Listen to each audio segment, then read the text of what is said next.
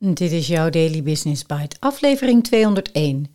Waarom hebben onze hersenen moeite met feedback? Door de redactie van boommanagement.nl.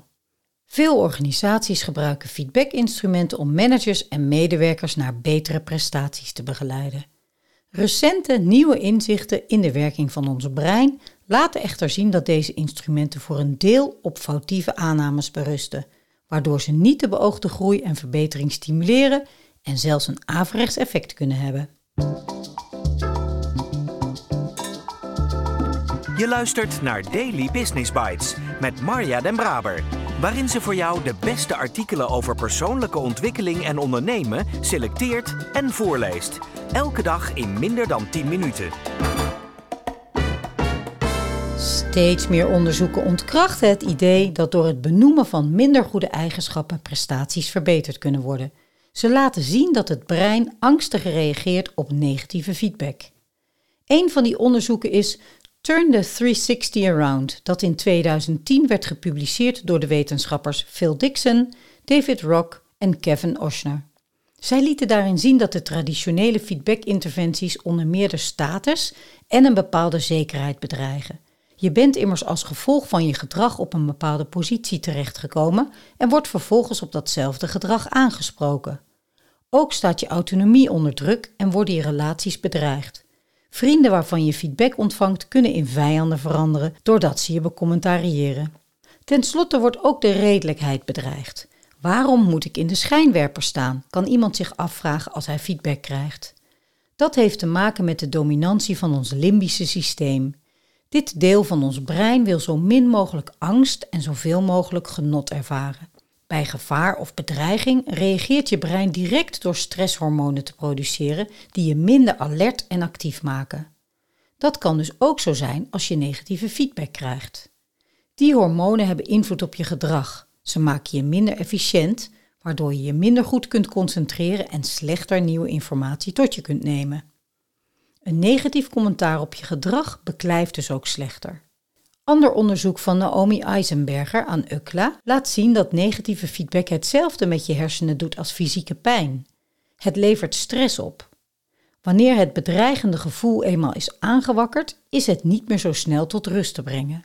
Het belemmert mensen om creatief te zijn, om samen te werken en om afgewogen beslissingen te nemen. En ook dat is weer te verklaren.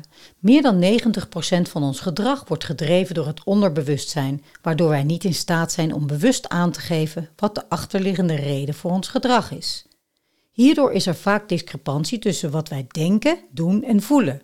Wat wij zeggen te zullen gaan doen, denken of prefereren, sluit niet altijd aan op wat wij daadwerkelijk doen, denken en prefereren.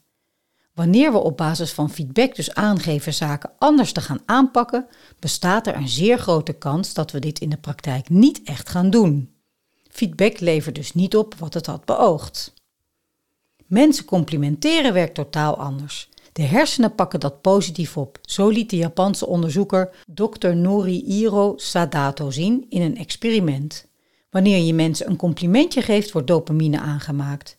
Bijkomend effect daarvan is dat ze vervolgens ook beter gaan presteren. Complimenten geven lijkt dan ook dé manier om mensen te laten groeien en nieuwe vaardigheden te leren.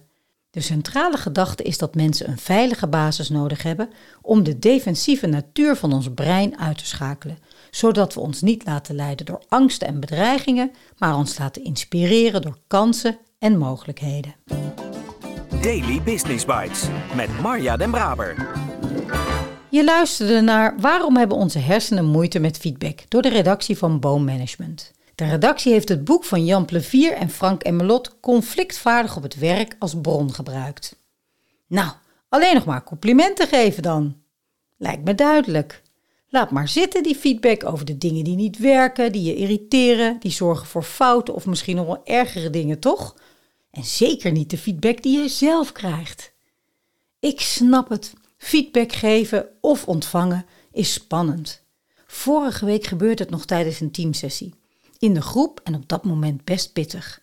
Gelukkig pakte degene voor wie de feedback bedoeld was het goed op.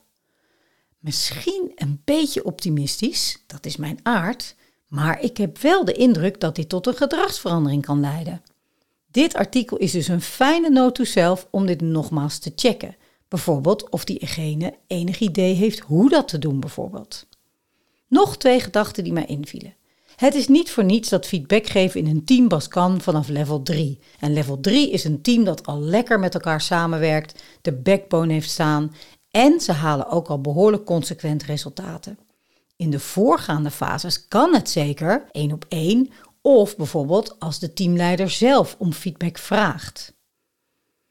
Het andere waar ik ook direct aan moest denken was Amy Edmondson, die vier misverstanden rondom psychologische veiligheid bespreekt. Aflevering 97. En daarin aangeeft: psychologische veiligheid op het werk maakt niet dat het gemakkelijker is om je uit te spreken.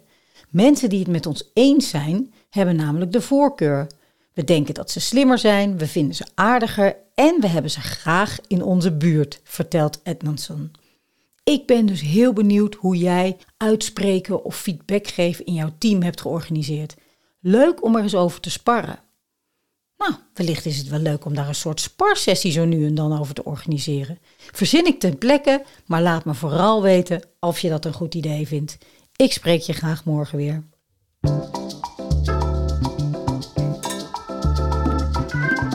Was Daily Business Bites. Wil je vaker voorgelezen worden? Abonneer je dan op de podcast in je favoriete podcast-app. Meer weten? Klik op de links in de show notes.